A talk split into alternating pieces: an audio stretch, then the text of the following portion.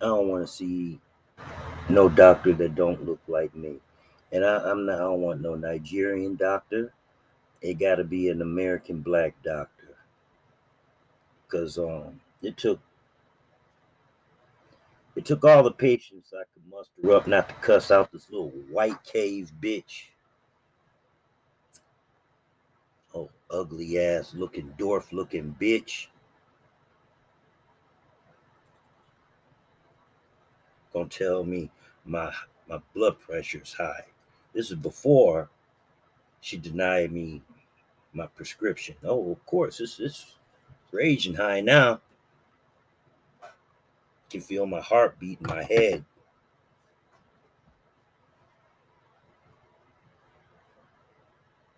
Only if we could get rid of these white people off the fucking face of this planet. And then those that wanted to be so much like them can follow. I'm getting more and more like my brother Lasmore. I, I just don't give a fuck anymore. I don't give a fuck anymore. These motherfuckers want to keep black people in a perpetual state of e- either pain or damn near destitute.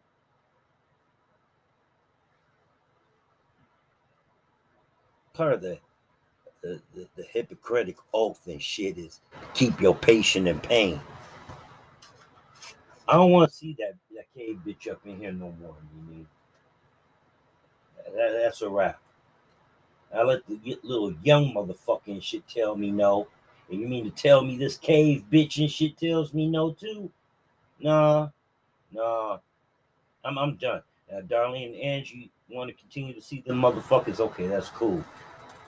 They want to vote for Biden anyway, so they, they go ahead and see white people all they want.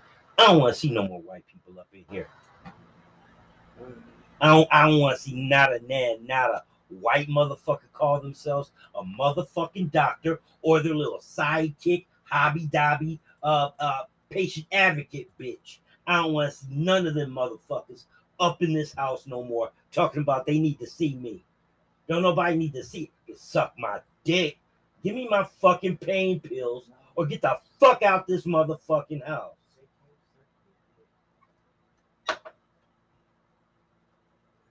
You know what I mean.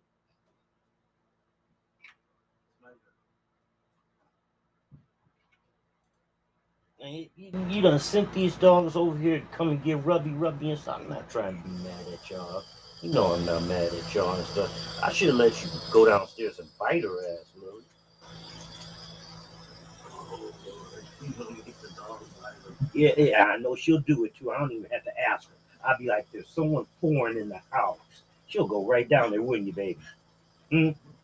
Yeah, I know you would. And Little Bit right be behind you.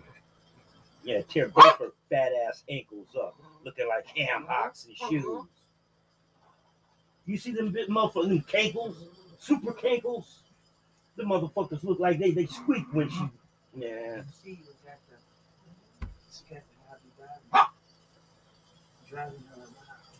Oh shit! The bitch getting driven around by the hobby dog. Hold on for a second, sweetheart. I mean, okay, you ain't gonna W B this shit right now. But I'm trying to do my rant, but you want to talk. Hold on, y'all. She wants to talk. Okay, t- tell us all about it. Okay, she's begging for a damn treat. Yeah. She's demanding it. I, don't stop. Don't scratch me now. She got to get her nails done. You know, you know, I know you love these things. You, you know, got got a pepperoni and stuff and. She acts a fool. You see how she acting, right? Here, take that. You go a little bit. All right, both of y'all got your little treat. Now, I mean, I, I was, I call myself being nice. I didn't use no vanity. I didn't cuss her out like I wanted to. But damn, she got the hobby-dobby driving her ass around. Yeah, because I've seen she got up. She went outside. Well, now she got looking at me too. She got up and went outside and got in the car. And then she's still down there talking, trying to explain to me about shit. Man. So I let her out the house. And, uh, I looked and I'm like, okay, I see the moment she pulled up and she in the car. I wanted to see what was her car at, because you remember the other two, you know. Yeah, they, they yeah, they drove separate cars. Yeah. No, the last man he um that had came, you know. But yeah, she in the driver's seat, and she was in the passenger. She got in the passenger seat. I just Should don't I work out my car. I don't. I didn't we know. Didn't ask all that. Bitch said that you were coming over here. You are supposedly a doctor, right? But babe, this is the second time. Why even give me the motherfucker? Y'all know. Why even ask me what's the rate of my pain if you ain't gonna give me no motherfucking painkiller? It's like that. That's the yo-yo shit that I don't like. These motherfuckers don't play with me. You see, don't play with me.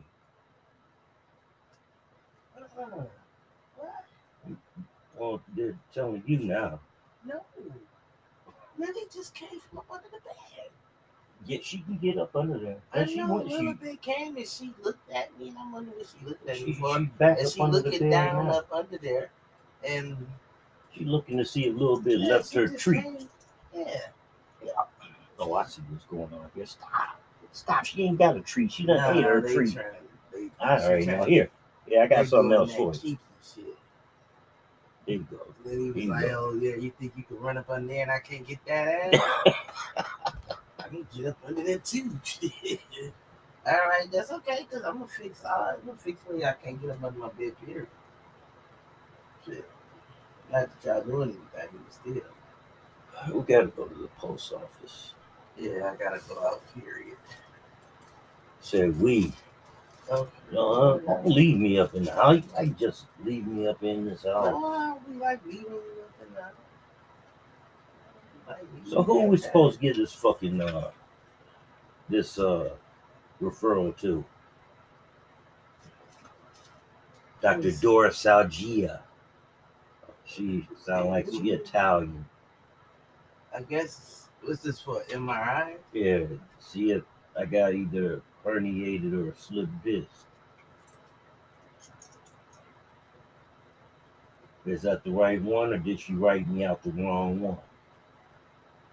Yeah, that's what it is, but I'm just wondering why she did this. It, hey, she was so quick to write that motherfucker out. I thought she was going to be, you know, nice to work with. But no, I don't want her ass up in this house no more. Shit. Because if I'm not mistaken, but, um, you gotta have, they have to send the orders, like to go to Saint Joe's, like, don't they gotta right. send over the paperwork too? Yeah. Like, this ain't paperwork. No, that's an order. That's a damn near prescription, That's right? a prescription. But it's on a prescription pad. And the fuckery, man. But anyway, that's that. Before I, all I got to say about this ranting black, just had to go ahead while it's hot on my mind. So I don't have to remind myself. Don't let these white motherfuckers in here talking about they need to see me. I'm going back to my black doctor. Hopefully he got his new office and everything now that he's out of the Detroit Medical uh, Center. He's doing his own thing. Maybe we don't have to wait as long now. Only time will tell. The black family, keep your head on a swivel. Be safe out there. Let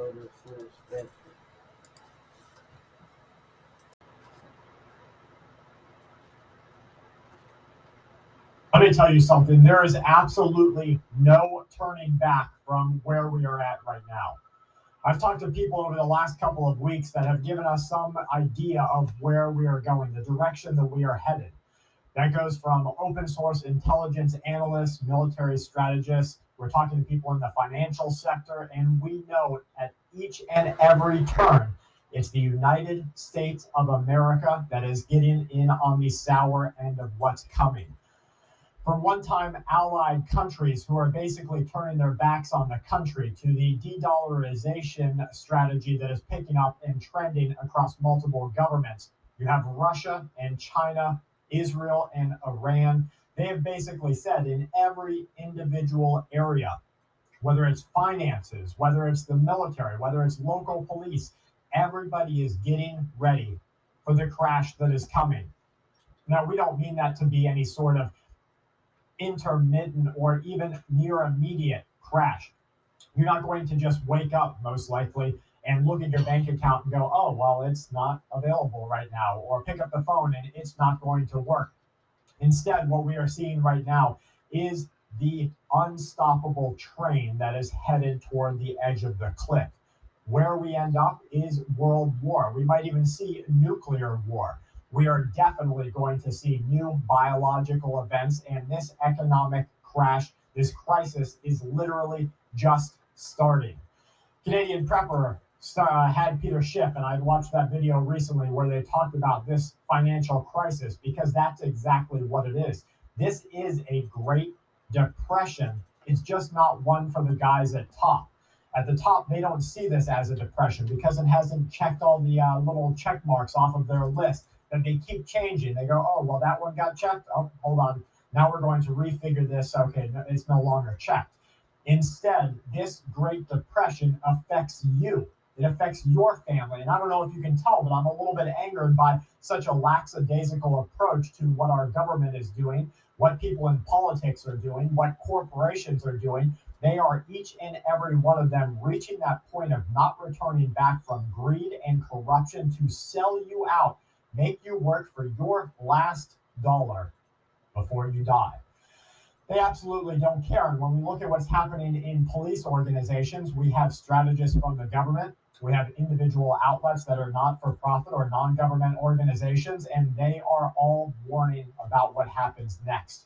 Unrest, riots, protests, food supply shortages, and possible banking or institution problems.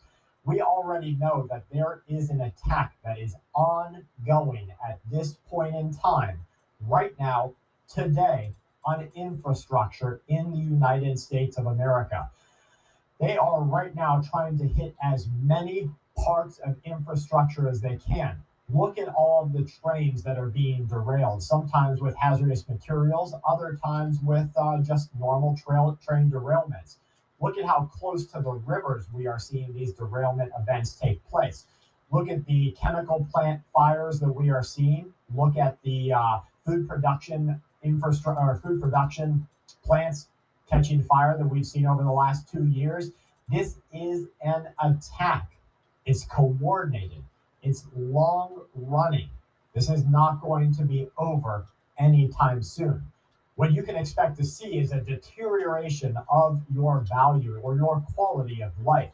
That means you might expect to be able to go to work and not get harmed or not see violence. That's no longer going to be a viable option. You might expect your kids to go to school and then not have some sort of uh, you know, mass event that causes casualties. Boom, no longer an option. You might expect to be able to pay all of your bills, no longer an option. Get food from the store, might not be an option. Maybe get some medicine. Well, as soon as China stops what they're doing, stops sending those raw materials to the United States of America, sorry, Grandma, sorry, Grandpa, you're not getting that heart med. This is the direction of where we're going. Now, when I have people in the community reach out and they're like, oh, it's doom and gloom, or, oh, that's just depressing, I'm sorry that you woke up in a time of your life, in a time on this earth, that the realities of what are, what's happening right now aren't peach and, peaches and cream. We don't see rainbows and uh, butterflies all day, every day, and you can't manifest that, as some try to say. Oh, you're manifesting negativity. No, you're a pansy, and you can't figure out what reality really is. And so instead, you put these blinders on that say, well, if I just want to be rich, I'll think about being rich, or if I just want to be this, I'll think about being this. That's not the way it works. And so we have a lot of people who are detracting from the message. The message is that you have to start getting ready, and you have to start getting ready right now. If you haven't already, today is your opportunity. Imagine if you knew what was happening. If you knew you were going to get into a car accident, you wouldn't put on a seatbelt, right? No, you wouldn't get in the car. If you knew you were going to get in a train wreck, you wouldn't say, okay, well, I'm just going to go to the back where it's safest. You would not get on the train. Unfortunately, we're already on the train. We're in the car. what we have left is our skills, our seatbelts, and our readiness to survive. I've said it before, and I'm going to say it again right now. The survivors aren't going to be the uh, the armchair Rambos, the keyboard warriors that are out there saying, oh, I can survive anything with my, you know, six thousand rounds of two two three, my six years of Mountain House food. Absolutely not. Those are the people who hopefully what they've done will add to the luck of survival, and they'll make good decisions. Without those items, people are going to be worse off. But that doesn't mean that they have nothing. So if today is your first day getting started, I want you to remember that it's nobody's who survived cataclysmic events. Look at the earthquakes we have happening. Our sun is reawakening. They expect massive solar flares with the potential to cause geomagnetic storms. In some cases, such a storm that can knock out our electronics on Earth. Now, who is who are we to say that if we don't have some sort of solar anomaly take place, it isn't actually North Korea or Russia or China or Iran or somebody else letting go an E M P in the sky? Let's face it, we lived in the United States of America for how many decades and didn't see these weather balloons that China was sending over? It was just when they started to look for them, they saw them. No, they want you to believe that they've got everything up and tidy. They've got all the shirts buttoned. They've got everything taken care of. The United States of America, the government here, does not have everything taken care of. China told their citizens to get ready for a year. Buy as much food as you can. Build your community. Russia told their citizens to buy food for a year. Get candles and warm blankets and as many goods as you can. The United States of America told their citizens, let's get back to work. Everything's going to be okay. Who do you think was doing it right for their citizens? Now, look at what's happening behind the scenes. The United States of America is violently removing the Western world from a dependency on oil. Why is that? China, Russia, and other countries are building a currency that is backed by gold. Why is that? Iran has said that they will basically wipe Israel from the face of the earth, if necessary. Israel has said that they have already passed the point of no return with Iran, and they do not need the United States of America to strike that country's nuclear weapons centers and take them out. Saudi Arabia is aligning with China. India is aligning with Russia and China. The BRICS are building. And on top of those BRICS, you will find the new foundation of the new world order. The United States of America has no say in this, guys.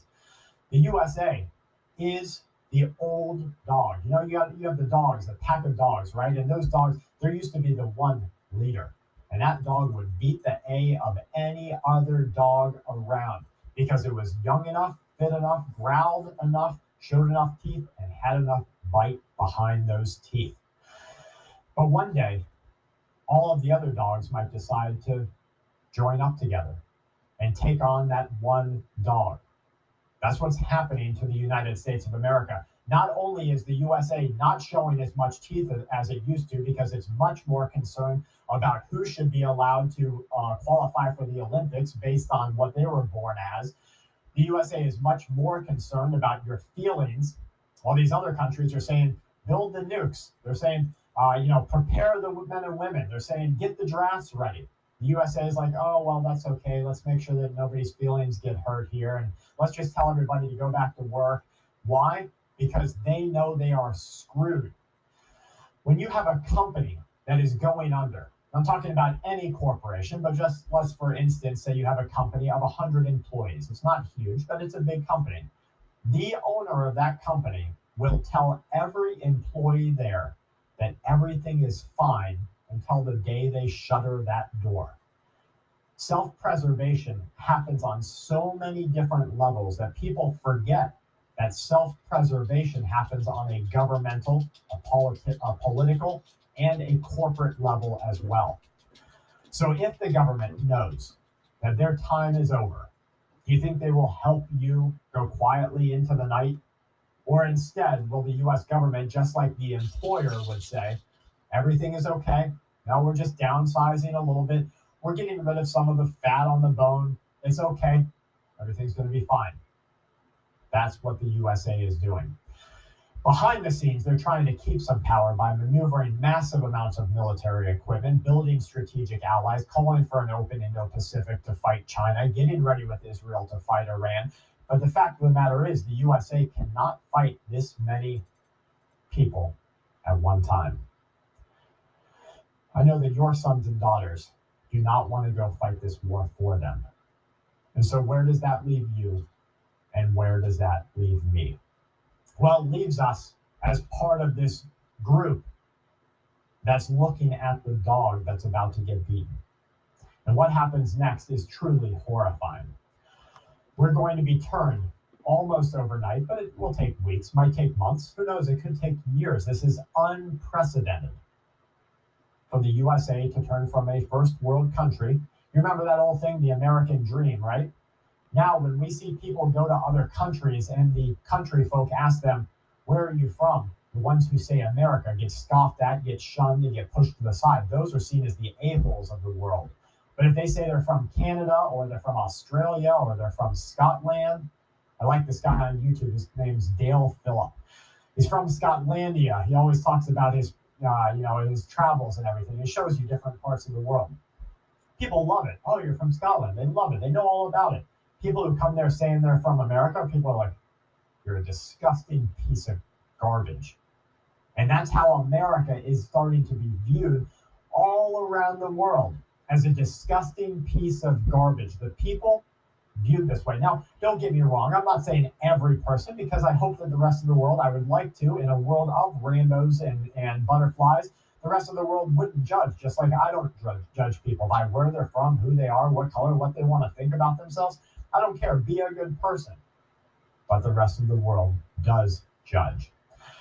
And so what that leaves you and me in a developing, in a development of becoming a third world country, where your paper fake money is going to be as meaningless as its ability to catch fire. You're going to look at streets eventually littered with United States dollars, because India, Iran, Pakistan, Uzbekistan, Tajikistan, Saudi Arabia, China, Russia, all these other powerful countries have come together and said that the day of the dollar is over. What was that zombie movie, The Dawn of the Dead? Well, this is the dawn of the de-dollarization, the day that America died. And it's not going to happen just overnight, but all these pieces of the puzzle are already in play. They're already happening. And so when I have people come on and they're lo- they're talking about, oh, it's doom and gloom, or that's just too depressing. Wake up. What, what's that uh, Back to the Future? Uh, you know, McFly, wake up, McFly. You don't want to be that dumb when it comes to what happens next. And there's a real ability for people to misjudge the burden of responsibility and turn that into an overwhelming yoke that they cannot carry. That's not what preparedness is about. Your preparedness is your seatbelt. It is getting to the back of the train. Your preparedness is learning how to make a fire with wet wood. Your preparedness is learning how to uh, diagnose certain medical conditions by becoming as educated as you can on especially things that are affecting your family. Look into traditional Chinese medicine or Ayurveda from the Indian medicine, seeing what they're doing for those conditions. Your preparedness is about stocking your pantry, so you get a couple of weeks, months, right? You might even make years of readiness to not have to go to the store, or at least just keep up with what you have already purchased so that your kids aren't hungry. Your preparedness is about taking steps today because you have the ability to. And then when the car crashes, when the train hits the brick, when all these other things happen, you know what to do. Please get out there and build your skills. It's absolutely free. Go camping, go hunting, go fishing, go to the shooting range. Take your uh, Take your bow and arrow out, take your slingshot and hit some cans. Who doesn't live in an area that they can't take a slingshot and hit some cans with? Like, oh, that's bread, that's baby stuff. Well, guess what? You want to feed your family squirrel or bird or rabbits? That slingshot will get the job done. I have hunted with slingshots before. People around the world hunted with slingshots. They still do today, and you should learn how to do it. Have you ever made a rabbit throwing stick? You should think of how to do it, because the rabbit knows it can get away from you, but it'll stop a little ways away. And so that throwing stick bridges the gap between you and that rabbit. Now you better get good with it. A lot of people think they can survive without ever stepping foot in the wilderness, without ever considering that they might have to one day survive.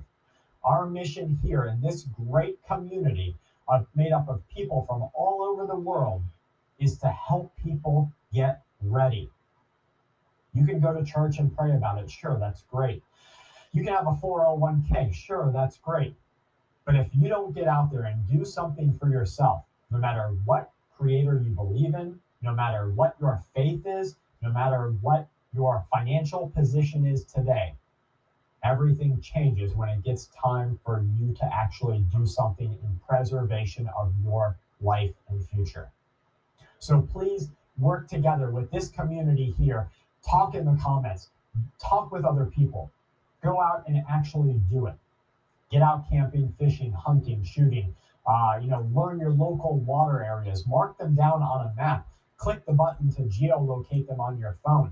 Put something in a Faraday box. Start learning how to communicate without using, uh, you know, common verbiage. Start building survival groups and communities and doing all these things, because today you don't have to do it. The lights are on. You can see. Today's safe. I hope you are safe today. But tomorrow, that is not a guarantee. And in fact, with everything that's happening around the world, tomorrow might be a horrible day. I know it's somebody's S H T F tomorrow. I hope it's not yours. But if you have your skills and your preps and you're having fun and you're doing all these things, if it is your S H T F, you lose your job, whatever might happen, you'll be in a better position than you would have been. I hope that you guys will get started. Time is running out. From my family to yours, please stay safe, remain vigilant, and keep watch. This week's Full Spectrum News is brought to us by each one of you, all of our members on Patreon, where we share great things in a community there. Make sure if you want to get survival cards sent out to you every month with tips and things to do and, and great pictures that we take here, check out patreon.com forward slash full spectrum survival. Join us there. Also, check out contingency medical dot com. Use the code F S S ten if you're looking for real antibiotics, so that if and when that time comes that a doctor doesn't answer, you'll already have the antibiotics. And make sure you check out nutrient survival dot com forward slash F S S. Use the code F S S fifteen for real long-term food. They keep the nutrients in it. They have meals that are ready to eat and other things that you'll want to take when you go camping. But stock your pantry. Go out, learn how to build a fire. Let's get started. Stay safe, everyone.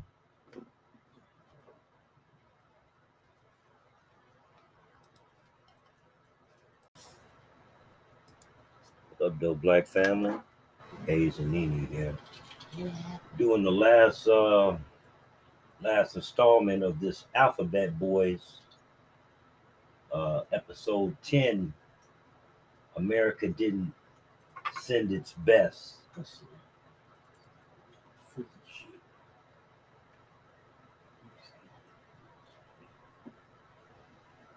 going to explore the relationship between our brains and our experiences by tackling unusual questions like, can we create new senses for humans? So join me weekly to uncover how your brain steers your behavior, your perception, and your reality.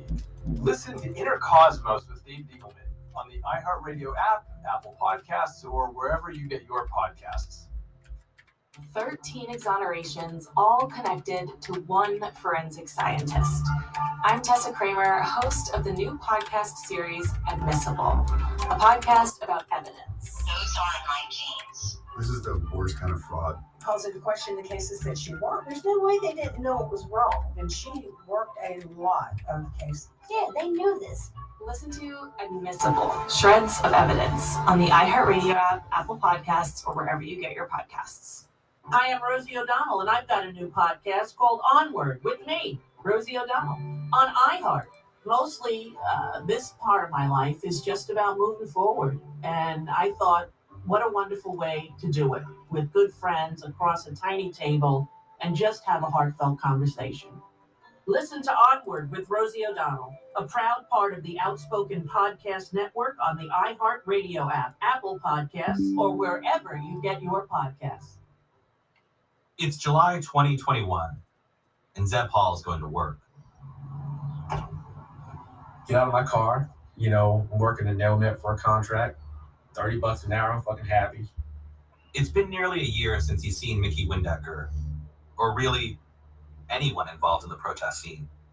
And I walked back to my car because I forgot something, came back out. Then I saw those letters.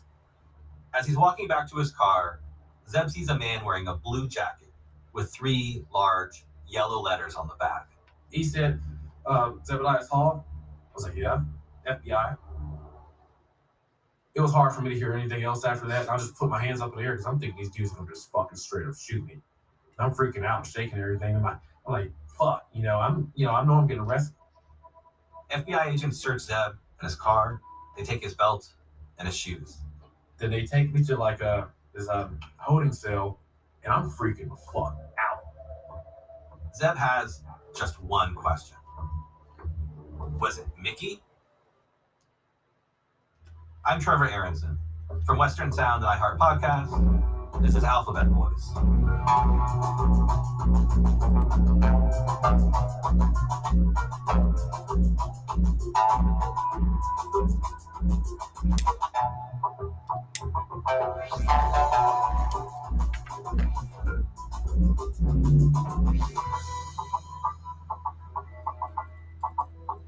Episode ten. America didn't send its best. Among the racial justice demonstrators in Denver, Trey Quinn is the only one who is really on to Mickey. I, I think he's I think he's fucking suspicious. Trey had proposed a hypothetical idea to Mickey back in August twenty twenty. What if a neighborhood were set on fire? And Mickey told Trey that he knew some guys who could make that happen. Trey was smart enough to suspect that that's the behavior of a Fed. But Trey never has definitive proof until the next month, when he's arrested. I had the day off, and when I went back to work the next day, uh, one of my coworkers was like, hey, the, the cops came here looking for you, and you weren't here. And I was like, well, dude. And I was like, oh, shit. Here we go. Here we go. At the time, Trey's working at a Sherwin-Williams. From inside, through the windows, he sees a police cruiser pull up right behind his car in the parking lot. And I see two cops walking through the doors, and then two more walk through the doors, and then one more walks through the door and stands at the door. They come up, and they're like, Trey Quinn, yeah, we got one for your arrest for inciting a riot, and so on and so forth. And so I was like, I ain't leave no protests. You know what I'm saying? I ain't leave no protests, which was true at this time. What Trey means is that as the protests had become more violent with the attacks on the police stations, he had backed away. So Trey wasn't technically leading the protest any longer. And so when they cuff me, I, we get outside and there's a shitload of cop cars out there. They toss me in and whip me away. Just whew, hoist me away. He and five other organizers are arrested that day for activities during the demonstrations in twenty twenty.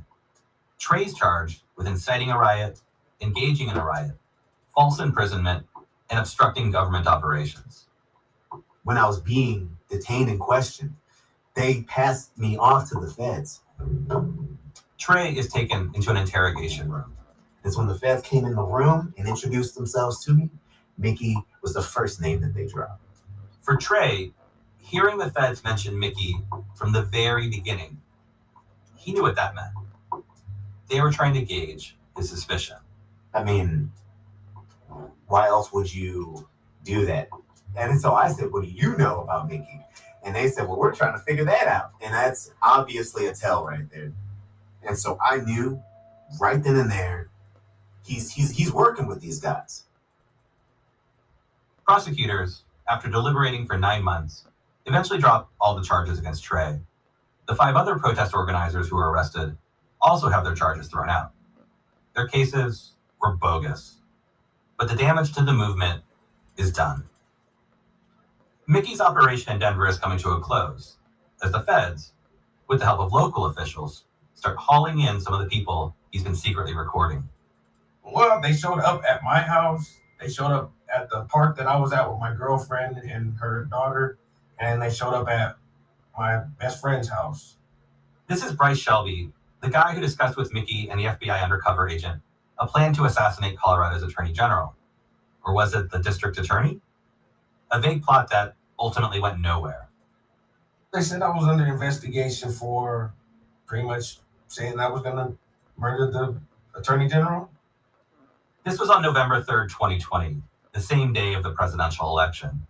The cops seemed on edge. So they, they patted me down and shit like that. And it was really light. First off, like, for your listeners, I'm not trying to be amusement or poke fun or no shit like that, but it was almost like they were still scared. In whatever way. It was like they were still afraid. Like, this motherfucker, he still got something still... He, you know what I mean? It was weird.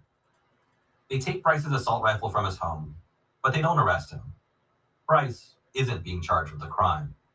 Instead, local prosecutors use the evidence the F B I collected to ask a court to take away Bryce's gun for a year under Colorado's so-called red flag law. Bryce is a potential threat to the community, prosecutors argue. Local media run with the story. His name is Bryce Jordan Shelby, and this is his mugshot from twenty eleven. Law enforcement officials present Bryce's case as if the assassination plot was something a lot more than it was.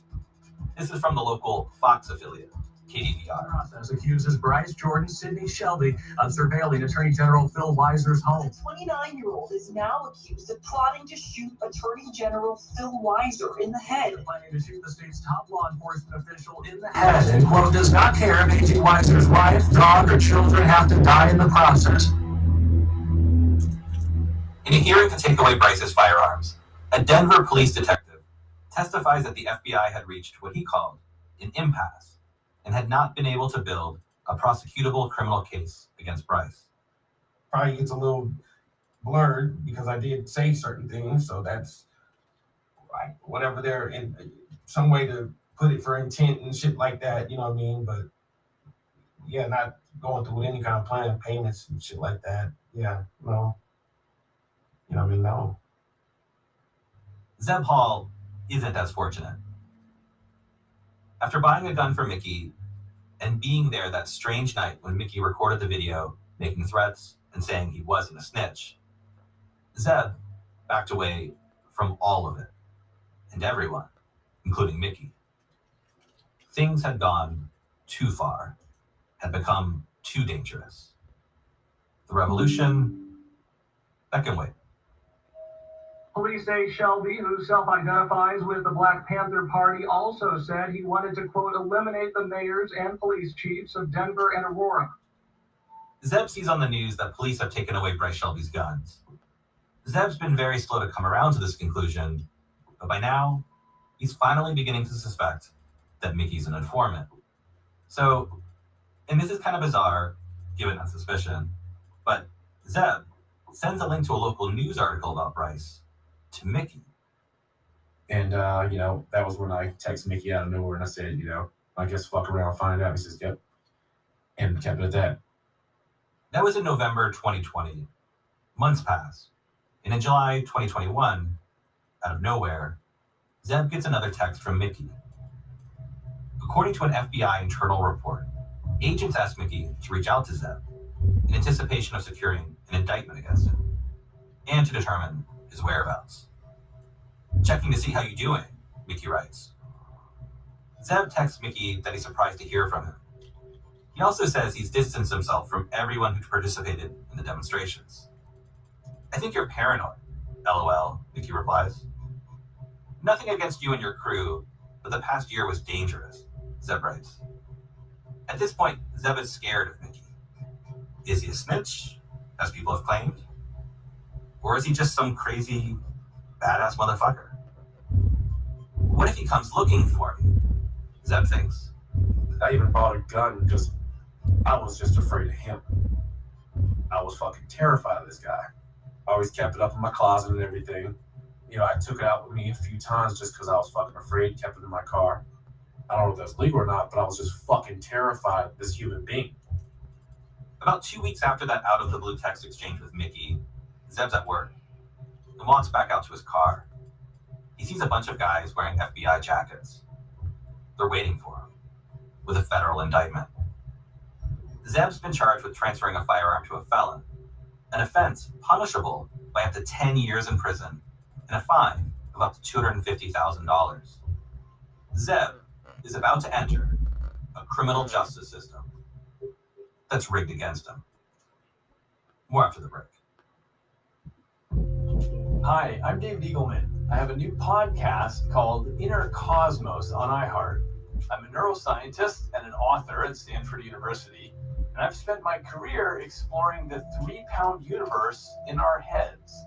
On my new podcast, I'm going to explore the relationship between our brains and our experiences by tackling unusual questions so we can better understand our lives and our realities.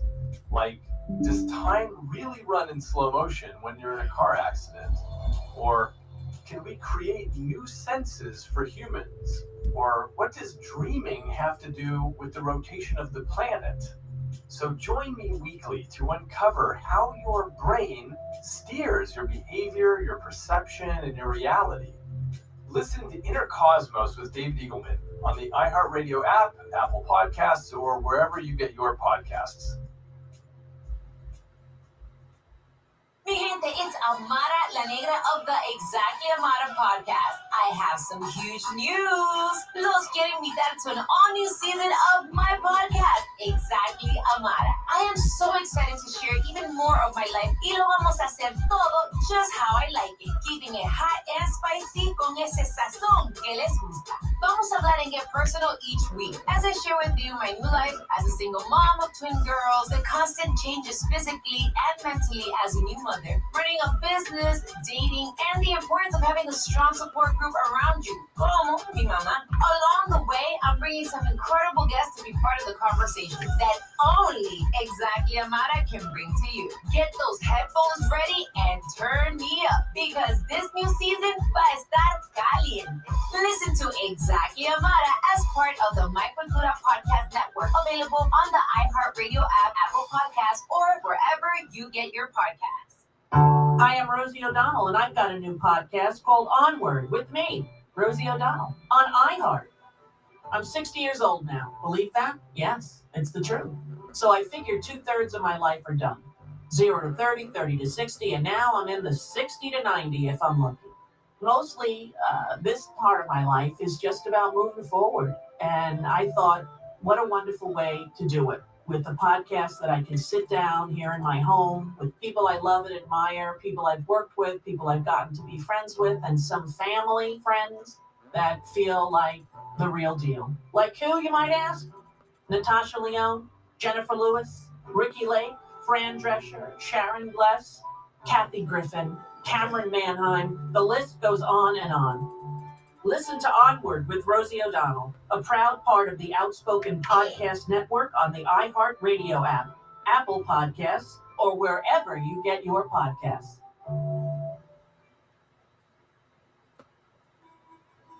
No doubt the F B I was hoping for much more with Zeb, some sort of headline-grabbing criminal case related to a bomb plot or a plan to kill a politician. But Zeb never moved beyond tough guy talk. And tough guy talk isn't a crime. The F B I got Zeb on what's sometimes called a backup charge.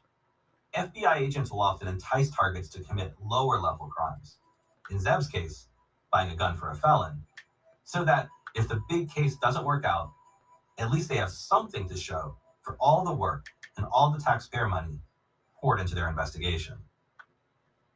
In Zeb's case, there are two problems. And I think they highlight the fundamental absurdity and unfairness at work here. The first is that Mickey and the F B I had engineered a relationship with Zeb in which Mickey was the alpha. Mickey portrayed himself as dangerous and violent. He had pictures of dead ISIS fighters on his phone. When Zeb bought the gun for Mickey, how much of what he did was driven by fear of Mickey? And I'm thinking, oh yeah, this dude is fucking crazy. But I don't think it hit completely that he was a complete fed at some points. But when he asked me to do that shit, I was like, oh, fuck. I knew I wasn't safe if I said no. And second, what Zeb did only happened because the F B I secretly enabled every step of the process. And they gave him the money to give to me, you know. Right, so you used the, so you basically used F B I money to buy a gun that essentially went back to the F B I. Yeah, your tax money. Our tax money. Zeb ultimately decided to plead guilty to his felony case. This is not at all uncommon for an American in his position. The federal criminal justice system is designed to produce plea deals. Over ninety-seven percent of all criminal convictions in federal court are the result of plea agreements. This is due entirely to the horribly lopsided risk of taking a federal criminal case to trial. If Zeb had presented his case to a jury, pitting his overworked public defender against the limitless resources of the Justice Department, he would have risked spending up to ten years in prison. But if Zeb takes a plea deal, the Justice Department will recommend that he not spend any time in prison. I felt that if I fought it, they find some way to label me as a domestic terrorist. And so I figured, yeah, it's better to take the plea. Zeb has no real choice here. He's screwed. The house always wins. Well, maybe not always.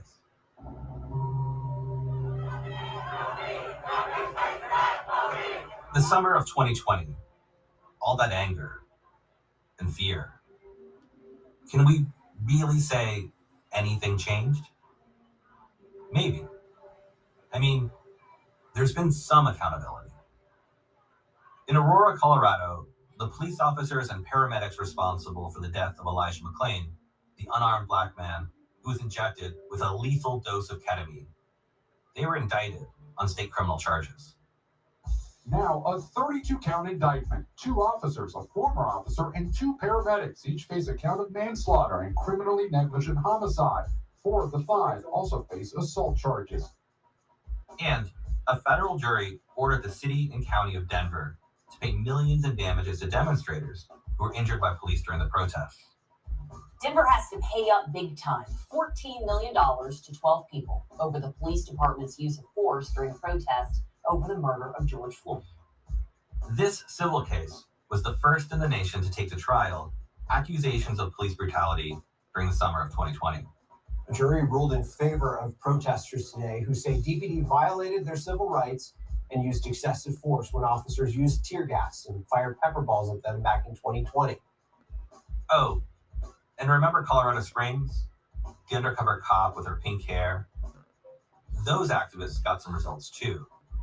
The city ended up settling a lawsuit with the family of Devon Bailey, who was fatally shot in the back by a police officer, for three million dollars. No doubt, public pressure and all those demonstrations played a role in making those small changes. In that way, Zeb and the other protesters accomplished something. But it came at a cost for Zeb. He's pleaded guilty to a felony charge.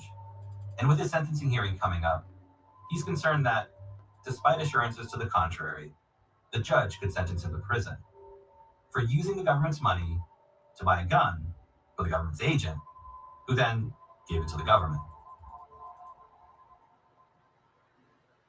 On September seventh, twenty twenty-two, Zeb walks into the federal courthouse in Denver for a sentencing hearing. An hour later, he calls me. Hey, what's up, dude? How you doing? Hey, Zeb, how are you? I'm doing all right. Got uh, three years probation. They said I could probably get off after one. The probation and the prosecutor, you know, they argued for three. My pro- uh, my attorney argued for one. but they kind of tied it to political events coming up, uh, maybe the twenty twenty-four election and any other uh, events, um, because um, they directly brought up the January sixth incident. Um, and saying that, you know, it's the potential that if something like that happened again, Mister Hawkins is swept up into it. And so do you feel, do you feel good about it? Uh, no, dude, I don't. I don't deserve it. And I don't feel good that they want to cover up the fact that local, state, and federal law enforcement caused violence here. I don't feel good about it. I don't feel good about it. So here's something interesting. During the hearing, Zeb's judge mentioned January sixth, the insurrection.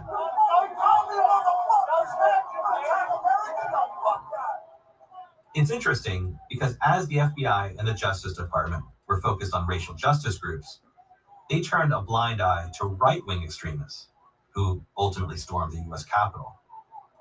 David Bowdich, the F B I deputy director who compared the racial justice protests to nine eleven, had said just days before January sixth that the Bureau was ready to respond to any problems. Bowdich and the F B I were, of course, proven very wrong.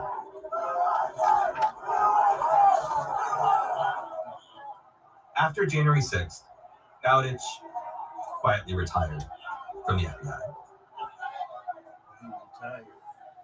He was a fuck up. The immediate reaction among right-wing news media and politicians was to tap into the same narrative they used during the summer of twenty twenty, that Antifa was the boogeyman.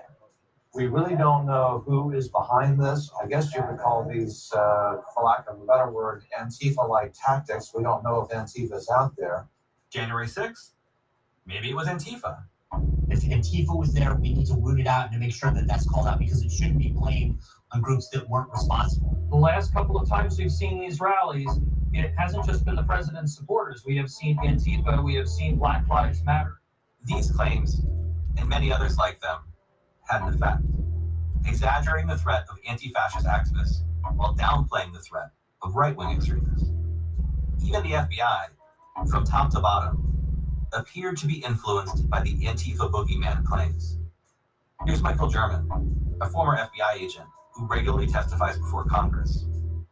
How can you not have seen the way the Proud Boys have committed violence all across the country in the four years prior to January sixth?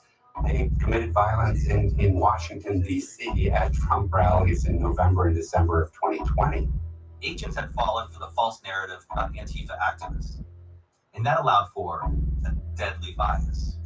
That somebody in a position of authority of the F B I could have such a divergent view of the necessary preparations the F B I should be making for a Black Lives Matter protest versus increasingly public white supremacist and far-right militant violence, I think, highlights that bias.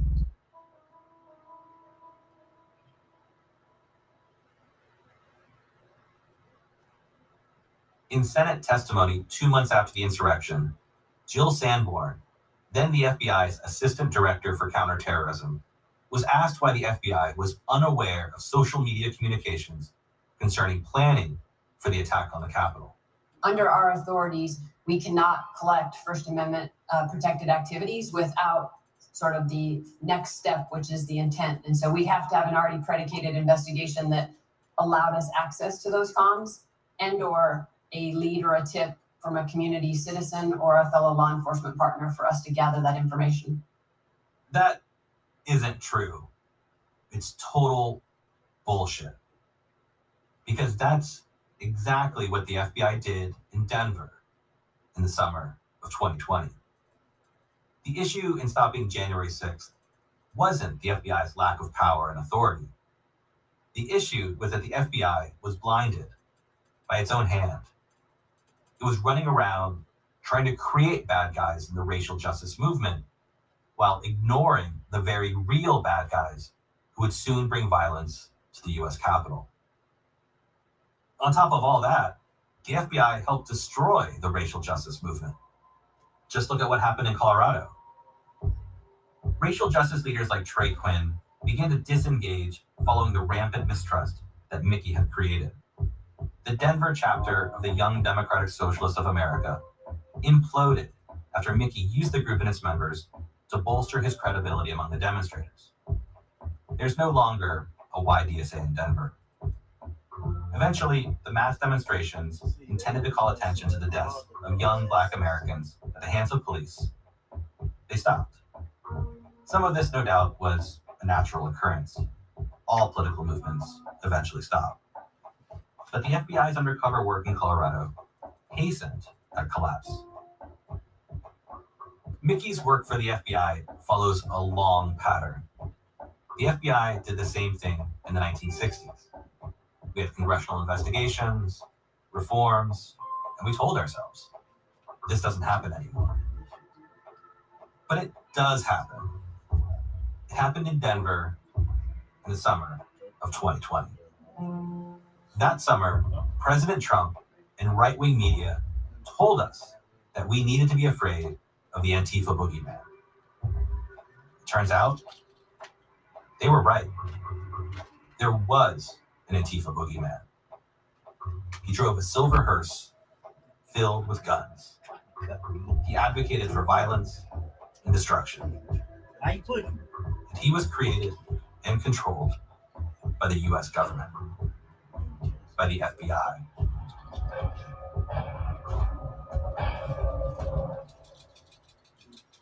And now, I need to find Mickey.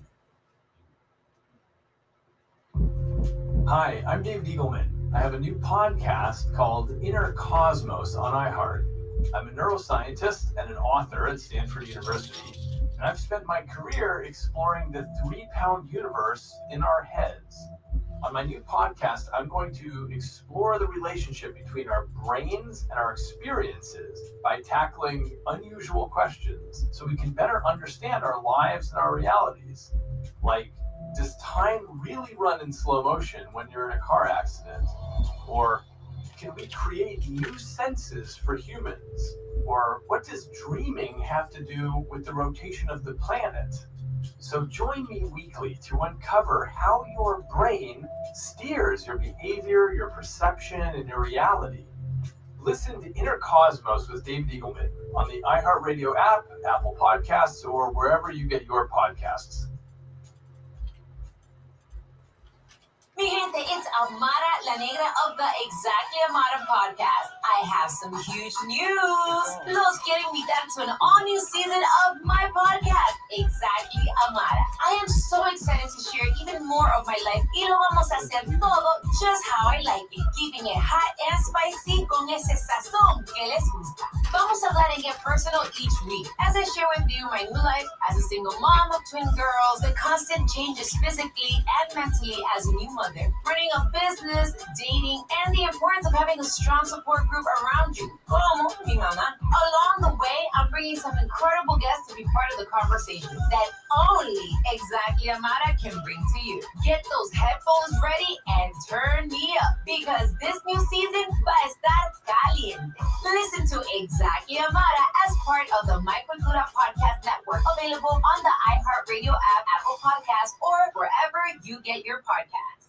Hi, I'm Rosie O'Donnell, and I've got a new podcast called Onward with me. I had long assumed that Mickey wouldn't talk to me. After all, remember his life rule? From the three Ps, the politicians, the press, and the police. I mean, we know now that's not exactly true about the police. Mickey was a professional snitch, but I figured he was likely serious about at least one of the other Ps, the press. Still, I want to find him, to try to talk to him. While reporting out this podcast, I met with a lot of people who knew Mickey. Most were terrified of him, and many didn't want to be recorded or have their names revealed. Several of these people told me the same thing. Mickey isn't in Denver any longer. But then, I did get this one tip. My best chance of finding him? Go to his old apartment. The guy who lives there, I was told, is Mickey's close friend. In journalism, doorstepping is industry slang for an unannounced visit. It's a last resort.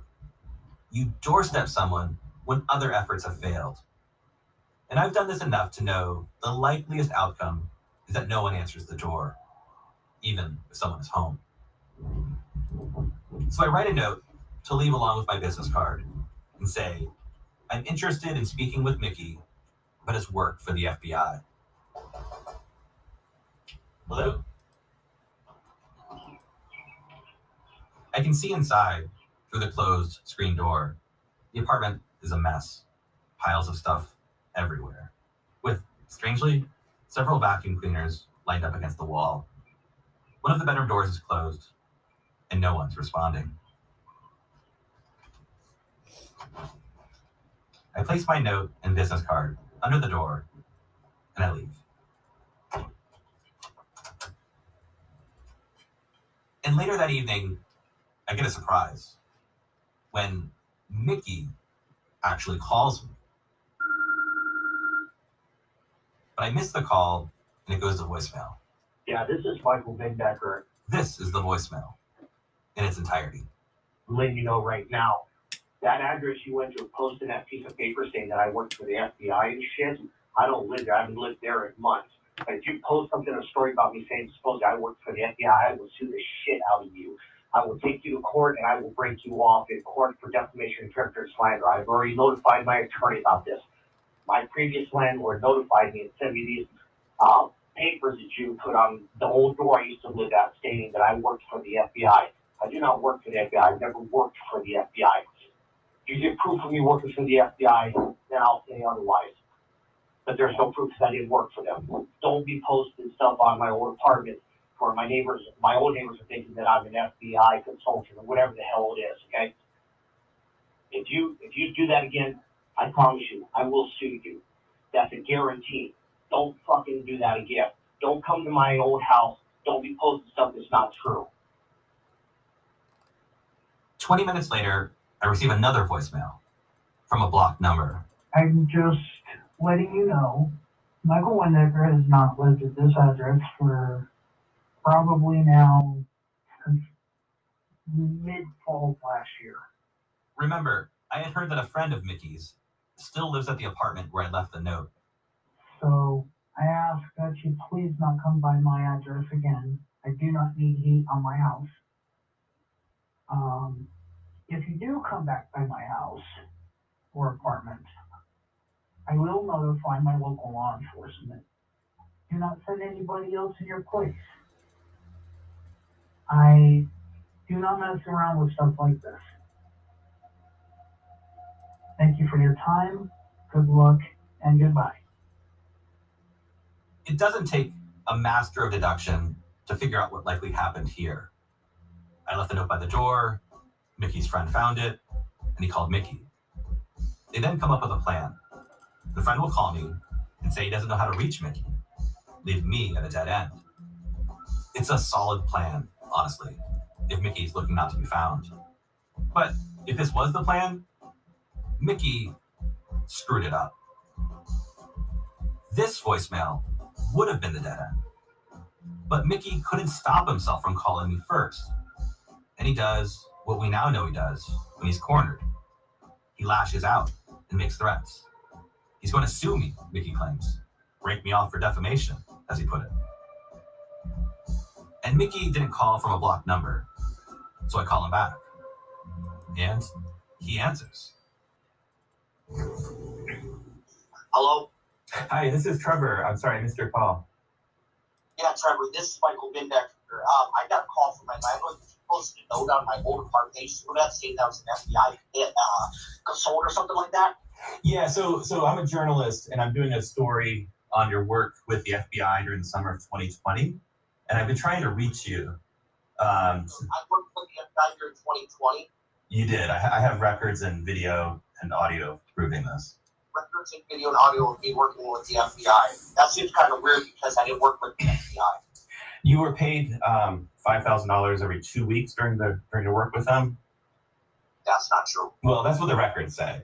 But I would love to talk to you about this. Um, I'd like to interview you about your work during the summer twenty twenty. No. See, the thing I don't do is I don't talk to the press, I don't talk to politicians, but I don't talk to the police. So Mickey then threatens again to sue me for defamation if I report that he worked for the F B I. And he hangs up. So I call back. You reach Command Sergeant Major Smoking. At the tone, you know what's this.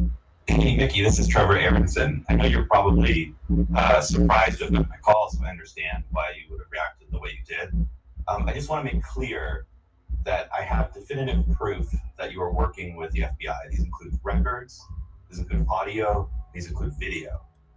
And this is absolutely unambiguous. So what I'm hoping to do is to get you to kind of tell what happened. You know, getting your account of what happened is very important. Um, I understand that you would have various reasons to not want to be exposed as an F B I informant, um, but that's likely going to happen no matter what with this project. So I would very much like to talk to you. So give me a call and let me know how we can might how we might arrange this. Mickey has never responded. I followed up with texts and additional calls. I've also sent him screenshots of some of the F B I undercover videos to prove to him that I'm not bluffing. Still nothing. He clearly doesn't want to talk to me about his work for the F B I during the summer of twenty twenty. And the F B I doesn't want to answer any questions either. The F B I's press office declined to make anyone available for an interview and refused to provide written responses to a list of questions I sent.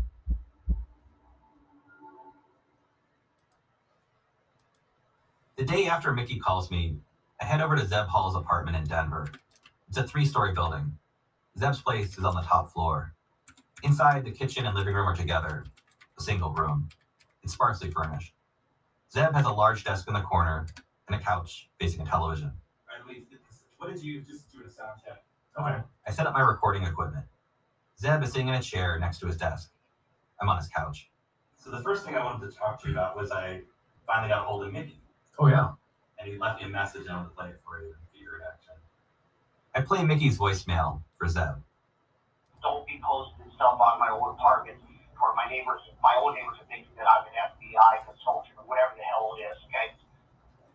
If you if you do that again, I promise you, I will sue you. That's a guarantee.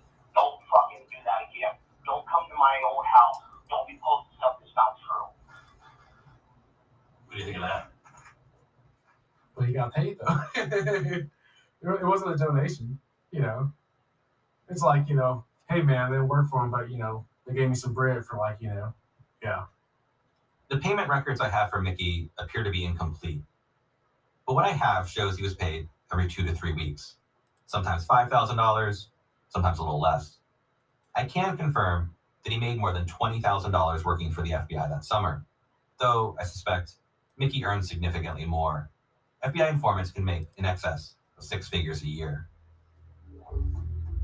The fact that Mickey was paid a lot of money by the F B I is significant because F B I internal reports suggest that Mickey wasn't motivated by money to work as an informant, but instead by a desire to be a good Samaritan.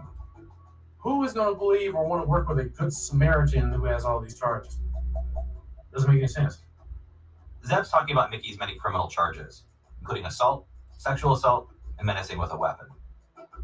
America didn't send his best at that point. Um, I'm pretty sure there's some good people in the F B I, but the F B I didn't send their best. You know, it's, uh, yeah. Yeah, America didn't send its best in Mickey Windecker. I don't know if Mickey's still working for the F B I. As a policy, the F B I will neither confirm nor deny that anyone is an informant. One of Mickey's friends had told me that he'd stopped working for the feds and that he's now living in Nashville, clocking hours as a motorcycle mechanic. I called as many motorcycle shops in Nashville as I could find, and no one had heard of a Mickey Windecker. Yeah, it gave me chills just now because he's, he's, he's a bad guy. Bad guys attract bad guys. And I feel like he's gonna keep doing this forever. Cassie, Mickey's third ex-wife, had told me that Mickey is such a master of deception and has so many people who will cover for him, wittingly and unwittingly, that it's impossible to know what's true. If someone claims Mickey's in Nashville, Cassie says, then it's a good bet he's not in Nashville. Cassie believes her ex-husband is a kind of dark force, riding into town after town to extract financial gain from the suffering of others. She thinks Mickey is out there, still working for the F B I, and still trying to set up unsuspecting guys like Zeb Hall, Bryce Shelby, and Trey Quinn. One thing I've learned is they will use a little fish to get the big fish.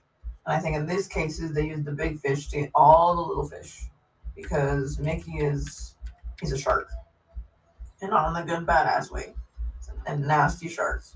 And, you know, if they can get a bunch of little fish and a bunch of, you know, just, just, just get people, you know, and, and hurt them. And, you know, especially the Black Lives Matter thing, you know, when you told me about that, I was just like, great. This is like carnival for him. He doesn't give a shit about people. He doesn't give a shit about helping people or, you know, making their lives better. No, he's doing it to make money. And I don't know how much longer he's going to keep roaming the streets, but it's almost like talking about the Night Stalker or something, you know, or Jeffrey Dahmer. Like, when are they going to get caught? You know, they're out there, and they're going to do it again.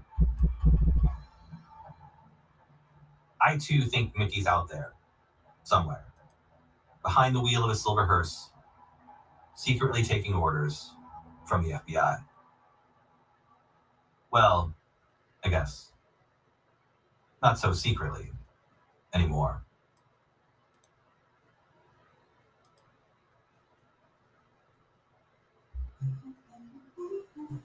This was Trojan Hertz, yeah, season one now. Of Alphabet Boys, and coming very soon, season two.